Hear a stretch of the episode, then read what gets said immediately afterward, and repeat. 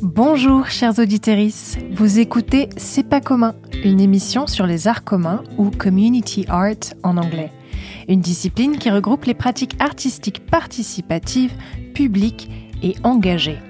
Ici, je m'entretiens avec des artistes, des architectes, des écrivains, des professionnels de musées et de structures culturelles qui œuvrent au cœur ou en faveur des arts communs. Pour ma part, je m'appelle Alexia Jacques Casanova. Je suis consultante et facilitatrice en démarche participative et en design d'expérience dans le secteur culturel et artistique. Avant de fonder mon entreprise, Artisest, j'ai beaucoup travaillé et étudié dans le champ du community art à l'étranger, d'où ma passion pour ce courant et la création de ce podcast. C'est pas commun est une émission coproduite, enregistrée et initialement diffusée chez E-Radio, radio associative européenne. Je vous souhaite une très bonne écoute. Projet Origin Culture Artist. E-Radio présente C'est pas commun. Le community art dans tous ses états. Alexia Jacques Casanova. Toute œuvre d'art, alors même qu'elle est une forme achevée et close dans sa perfection d'organisme exactement calibré, est ouverte au moins en ce qu'elle peut être interprétée de différentes façons, sans que son irréductible singularité soit altérée. Jouir d'une œuvre d'art revient à en donner une interprétation, une exécution, à la faire revivre dans une perspective originale. Certains et certaines parmi vous reconnaîtront ici les mots de Umberto Eco qui évoquent le concept d'œuvre ouverte. Faire revivre les œuvres dans une perspective originale, les ouvrir à de nouveaux horizons et nouveaux spectateurs en leur faisant prendre l'air, c'est le credo du projet Outings, initié par l'artiste Julien de Casabianca que j'ai le plaisir de recevoir aujourd'hui. Julien de Casabianca, bonjour et bienvenue dans C'est pas commun. Salut alors comme beaucoup des artistes que nous accueillons ici, vous avez une formation ou du moins une trajectoire qui est assez unique. Est-ce que vous pourriez nous expliquer comment vous en êtes venu à la pratique artistique et notamment le projet Outings dont nous allons parler aujourd'hui? Oh bah la pratique artistique, j'y suis arrivé à cause d'une fille, hein, comme beaucoup d'artistes. Euh, Charlotte. Charlotte, elle voulait euh, qu'on aille visiter euh, un squat artistique qui s'était ouvert en face de chez moi. Puis moi, j'avais pas envie parce que j'étais comme un vieux comte bourgeois. J'avais l'idée que ça allait être plein de punk à chiens et ça me déplaisait à cette époque. J'ai pas voulu y aller, mais bon, elle a insisté et puis Charlotte, on la suit. Et en rentrant dans ce squat, euh, bah ça a tout simplement changé ma vie en, en rencontrant Gaspard Delanoë, qui est artiste et je suis devenu gaspardien, moi j'appelle ça, c'est-à-dire je suis devenu un artiste squatter hein, qui suit son, sa, manière de d'oser et, et j'ai fini par ouvrir un squat.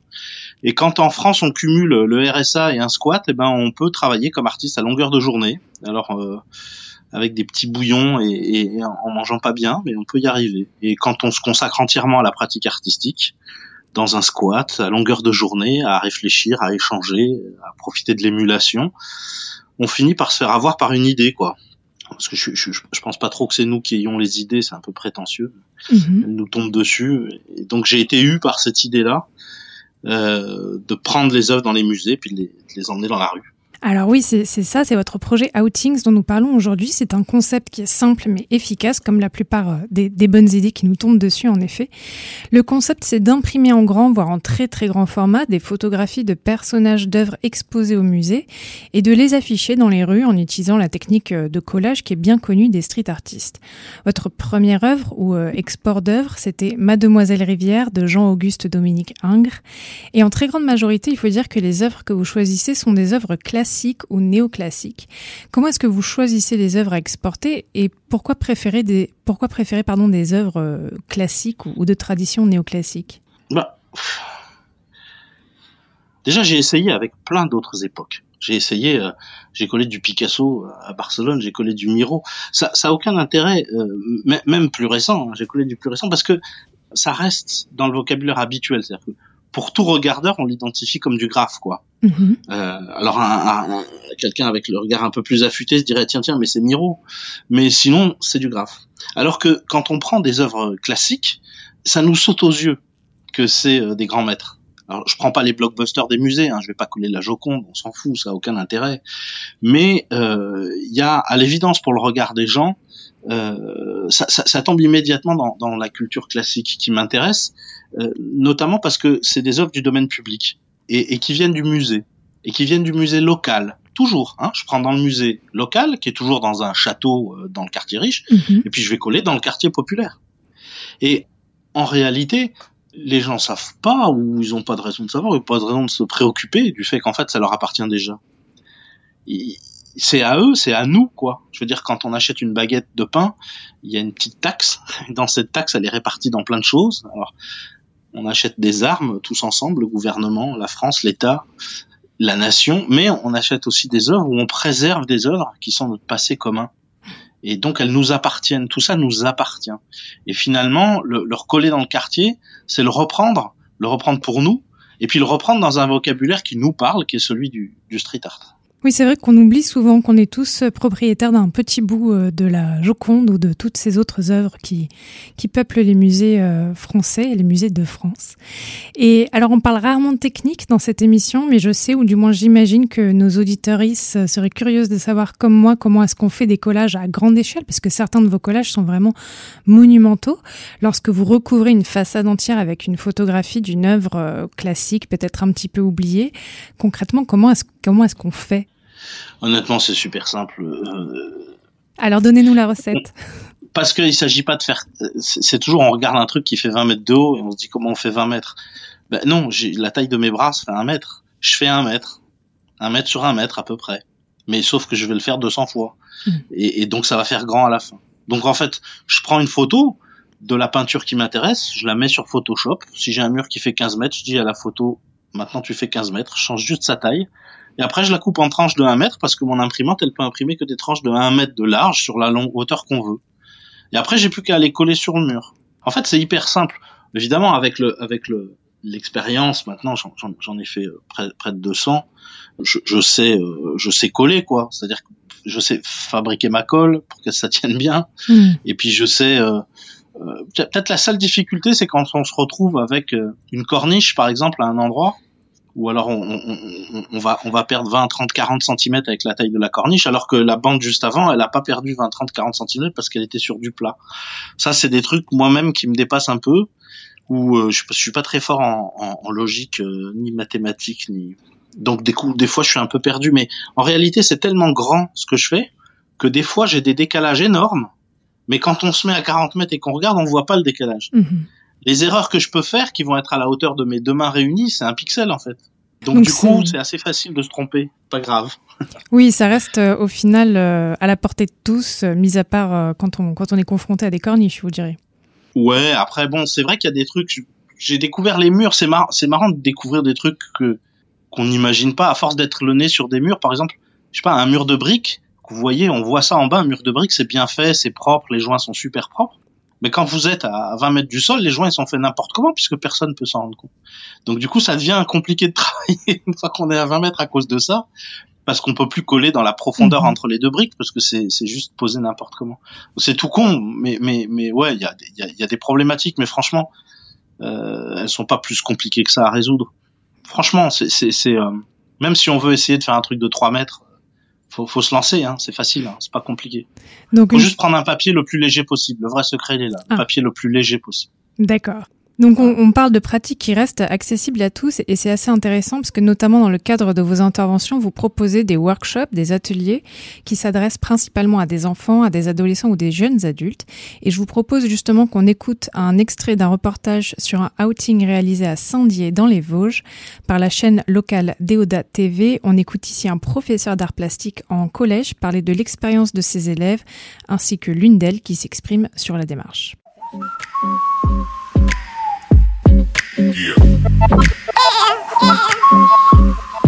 On a visité les réserves du musée. Au début, c'était surtout un choix de leur part euh, au niveau esthétique, quoi, ce qui leur plaisait. Après, la difficulté, c'était de trouver le lieu qui convenait pour, euh, pour l'appliquer et pour la faire voir. Quoi. Et c'est là que- qu'est l'intérêt en fait de la démarche, je pense.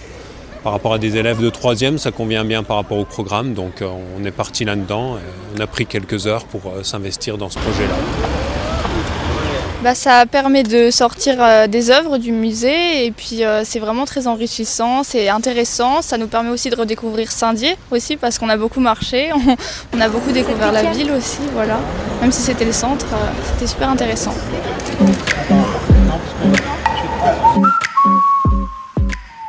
Les ateliers et la participation des adolescents, est-ce pour vous, Julien de Casabianca, une condition sine qua non de votre intervention lorsqu'un musée vous contacte?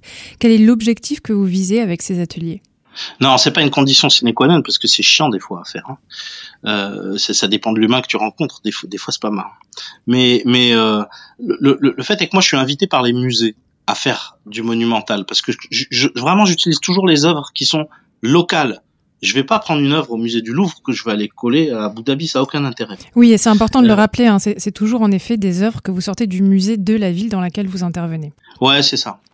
Et du, du, coup, forcément, les workshops, c'est, c'est, ça peut être très sympa. C'est pas qu'avec des adolescents. Hein. Je, je, je l'ai fait aussi euh, euh, avec des avec des anciens, des anciens dans des maisons de retraite. On l'a fait récemment euh, dans le Nord. C'était génial. Avec euh, ils, avaient, ils, avaient, entre 90 et 101 ans. Le, le, geste est complètement facile techniquement parce que on peut prendre la photo dans le musée avec son téléphone. Hein. Mm-hmm. L'impression, n'importe quel petit imprimeur du coin vous fait ça. Un, un, peu de colle à papier peint. Et, et puis c'est et puis c'est fait quoi. Donc c'est un geste artistique qui est à la portée de chacun. Et, et, en ce sens, c'est intéressant de se le réapproprier vraiment et que tout le monde euh, vienne avec. Et puis, il y a aussi l'idée, je, moi, j'aime pas quand je débarque dans un quartier populaire pour aller mettre un machin de, de, de 15 mètres de haut, euh, débarquer euh, en terrain conquis. J'ai besoin, là, pour le coup, de rencontrer les associations, de rencontrer les habitants, de voir avec eux. Je, je veux pas imposer les choses. il, il m'est arrivé à Montargis, par exemple, de faire du porte-à-porte systématique dans l'immeuble sur lequel j'allais euh, coller pour vous rencontrer chaque habitant, en disant voilà, il y a, y a, ce projet, qu'est-ce que vous en pensez? Est-ce que vous préféreriez ça ou ça? Et donc oui, c'est important cette appropriation-là. Donc vous les rencontrez avant d'aller choisir l'œuvre euh, dans le musée? Pour leur, les, les, les, collages à taille humaine qui vont faire eux, qui vont pouvoir faire eux, ouais, on se rencontre avant, on y va ensemble. Et je, je, leur montre une manière de se réapproprier le musée, c'est-à-dire que on, on, se sent toujours un peu con dans le musée parce qu'on n'y connaît rien. Et on, on, on connaît pas l'histoire. On, on, on ne sait pas à quoi se réfèrent tous ces tableaux. Euh, mais bien sûr, le, le, musée, on peut y aller euh, comme un savant, on peut y aller avec le savoir et c'est intéressant. Et puis on, on, a aussi parfaitement le droit, parce que ça nous appartient, d'y aller exactement comme on va sur Spotify, comme on va sur Insta. Genre, les inventeurs des murs Insta ou des murs Facebook, c'est des musées. C'est eux qui ont mis des images depuis longtemps les unes collées à côté des autres par centaines et par centaines sans que ça finisse jamais. Et on a le droit de pas aimer ce qu'on voit là. Comme sur Spotify, on tourne, on tourne, on n'aime pas ça, on n'aime pas ça, on n'aime pas ça. On a le droit de marcher vite dans des couloirs. On n'est pas obligé de rester là et de respecter chaque œuvre. On s'en fout si elle nous parle pas. On attend le moment où on est pris par une œuvre. Et il y a toujours un moment qui est surprenant où tout d'un coup, tout d'un coup, il y a comme un coup de foudre avec une œuvre. Puis ce qui est chouette, c'est qu'on est toujours avec quelqu'un quand on va au musée. Puis vous avez l'autre personne qui comprend pas pourquoi vous ça vous touche ce tableau-là, parce qu'elle ça l'intéresse pas ce tableau. Et il y a un échange qui se crée à partir de là. Et c'est c'est ça en fait la réappropriation d'une chose toute simple, de l'émotion. Donc réapprendre. On oublie que les musées c'est des lieux d'émotion. C'est vrai.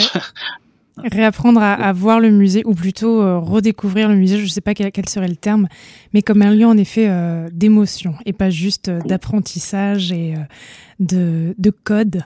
Ouais, voir, et puis se décomplexer. Les gens mm -hmm. qui sont là, ils ont beau être des savants, ils sont là pour nous. C'est vrai.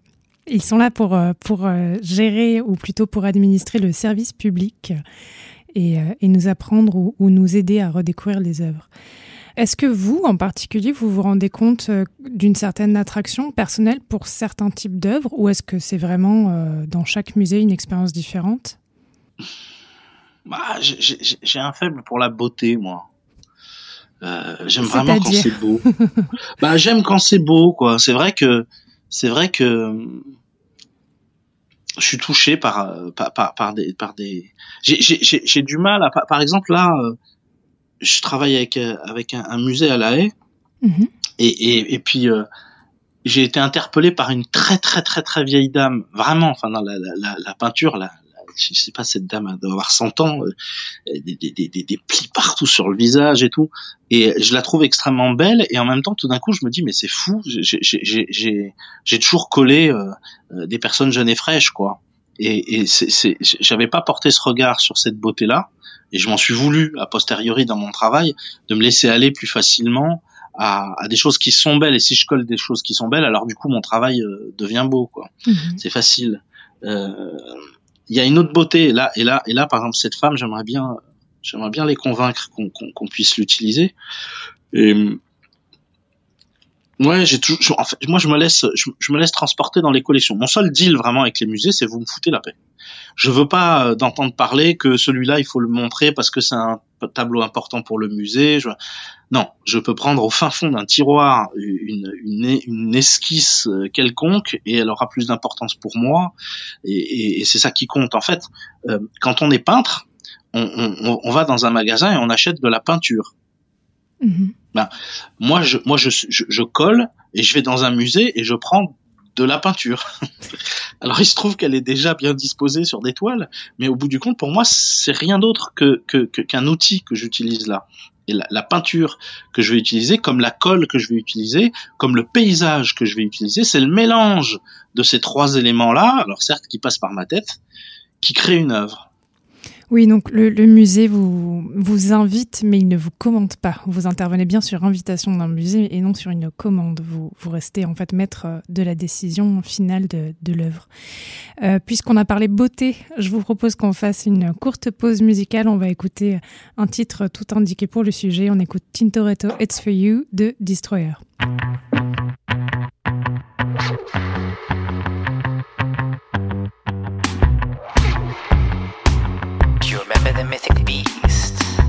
A last minute cancellation at the Last Supper. Oh, you prepared such an exquisite feast, he said. Now, what do you call it when every part of the bird is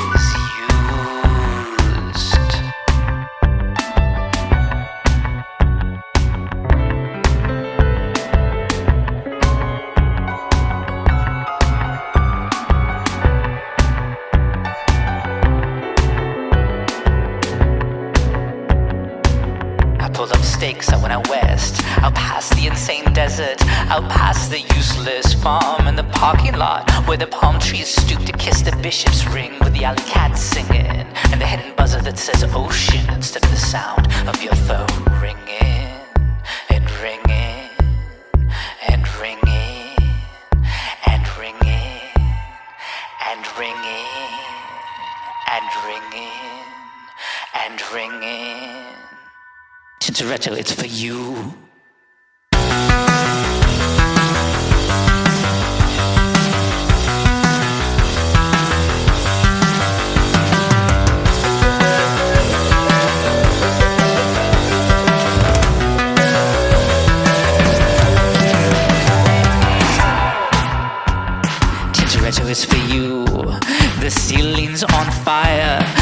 Contract is binding your little one sick. At the sight, insert three syllables here at night. They drop you from a great height into a war that you were born to lose.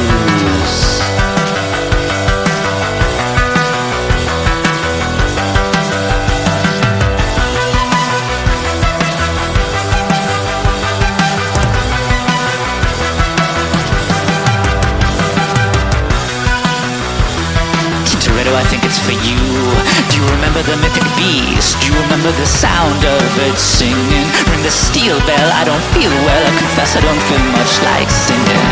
This tune's got three words, ding ding ding. Now repeat after me.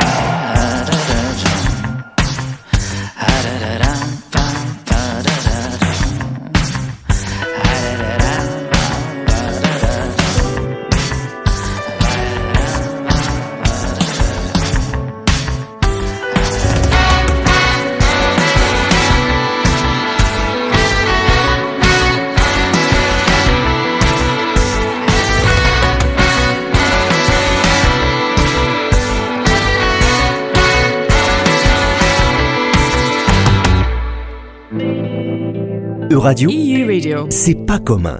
Vous écoutez C'est pas commun, l'émission qui parle de l'art commun. J'ai aujourd'hui avec moi Julien de Casabianca pour parler de son projet Outings. Julien, vous avez été membre du squat Rivoli 59. Vous le mentionnez en introduction. Ça, c'était de 98 à 2002. Puis vous avez créé un autre squat euh, qui s'appelle le Laboratoire de la création et qui est situé au 111 rue Saint-Honoré à Paris. C'est d'ailleurs le premier squat conventionné par son propriétaire, dans ce cas donc la ville de Paris. Et ça, c'était en, en 2005. Un squat conventionné, est-ce que c'est pas un peu antinomique ou à l'inverse, est-ce que être conventionné, institutionnalisé et soutenu, ça vient comme une création quand on est un artiste de votre genre? Euh, le, le, Quand on est artiste squatter, qu'est-ce qu'on cherche à faire? Ouvrir des espaces de travail pour les artistes. Si on refuse le conventionnement, ça mhm. va donc fermer. Moi, je suis un ouvreur de squat, je suis pas un fermeur. Si on me propose de maintenir un lieu, et le laboratoire, ça fait 20 ans, donc 15 ans avec un conventionnement, euh, je comprends pas comment on peut être euh, squatter et dire je refuse une convention. D'autant que la méconnaissance euh, fait oublier que dans une convention avec un, avec une institution, il est mentionné et c'est obligatoire la liberté absolue du conventionné. Mhm. Donc artistiquement, jamais personne ne nous pose des questions. Il n'y a pas un seul de mes traits quand je dessine ma BD euh, qui est sous l'influence de la ville de Paris. Euh, ça n'a jamais été le cas, pas plus que les personnes que je choisis. On est libre en fait euh, quand quand on conventionne et surtout on est serein et c'est intéressant aussi dans la pratique. Alors je dis pas que l'inquiétude et le stress d'être dans un lieu volé n'est pas aussi un moteur de création, c'est intéressant mais c'est important aussi de, maintenir l'ouverture de lieux dans lesquels on peut euh, travailler au long cours avec un fil de pensée continu plutôt qu'interrompu une fois par les CRS, une fois par les avocats, une fois par la peur, une fois par un petit bruit dans la nuit. Oui, travailler avec l'esprit tranquille, c'est un droit, un droit dont euh, on, justement, euh, auquel ont justement accès les artistes. Est-ce que vous êtes encore aujourd'hui au laboratoire de, de la création? Ouais, j'y suis là. Je suis dans mon petit atelier installé tranquillement. Et parmi les artistes que vous accueillez au laboratoire, est-ce que vous avez une préférence justement pour euh, les pratiques euh, dites de, street art ou qui se rapprochent de ce que vous pouvez faire vous, ou est-ce qu'il y a vraiment un, mélange euh, éclectique de, pratiques? Non, il n'y a pas, c'est même pas un mélange éclectique. Je suis presque le seul éclectique là-dedans parce que le laboratoire est dirigé par Maëlys Lamotte Pollet, qui est une artiste plasticienne qui vient des Beaux Arts de Paris et qui elle est vraiment dans l'art contemporain. Et donc c'est elle qui choisit les gens qui l'accompagnent. Du coup, je suis entouré de gens qui font de l'art contemporain des gens qui sont euh, dans une réflexion qui est hyper intéressante euh, pour moi dans ma pratique.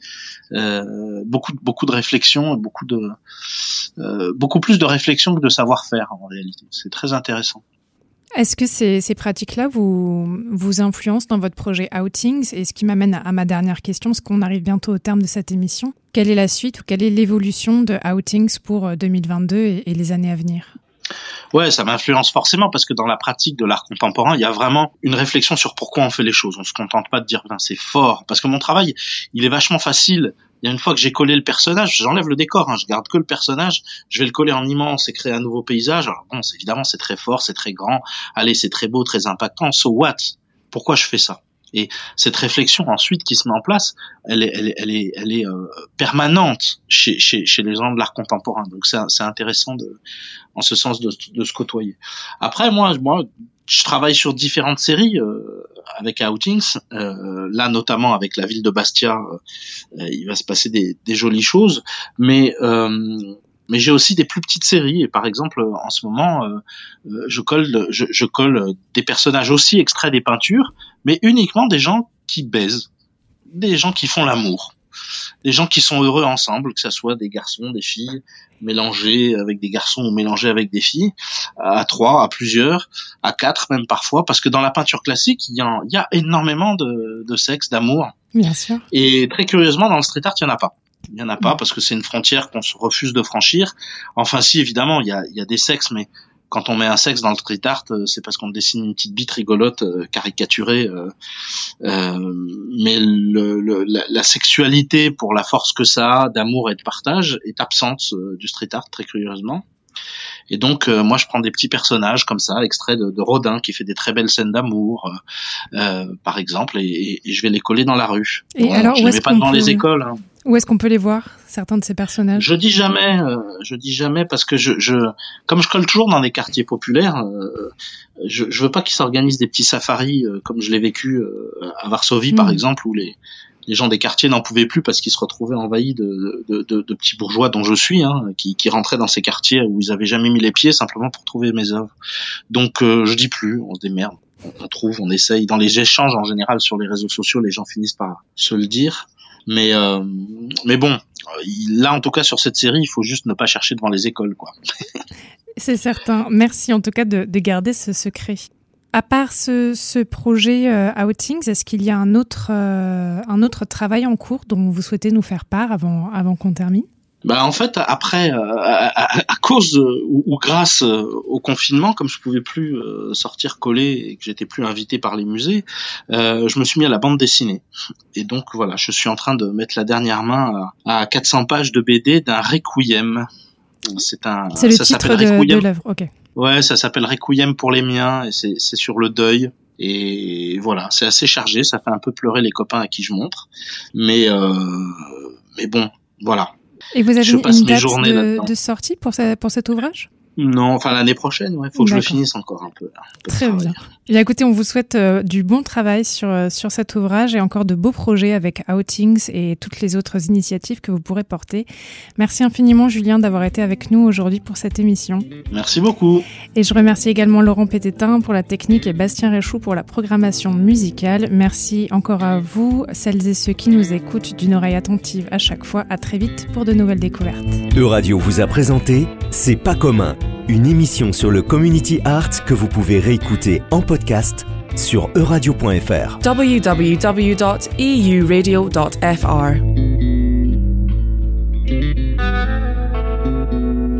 Merci d'avoir écouté C'est pas commun. Pour aller plus loin, vous pouvez nous retrouver sur les réseaux sociaux et notamment Instagram at C'est pas commun podcast. À bientôt!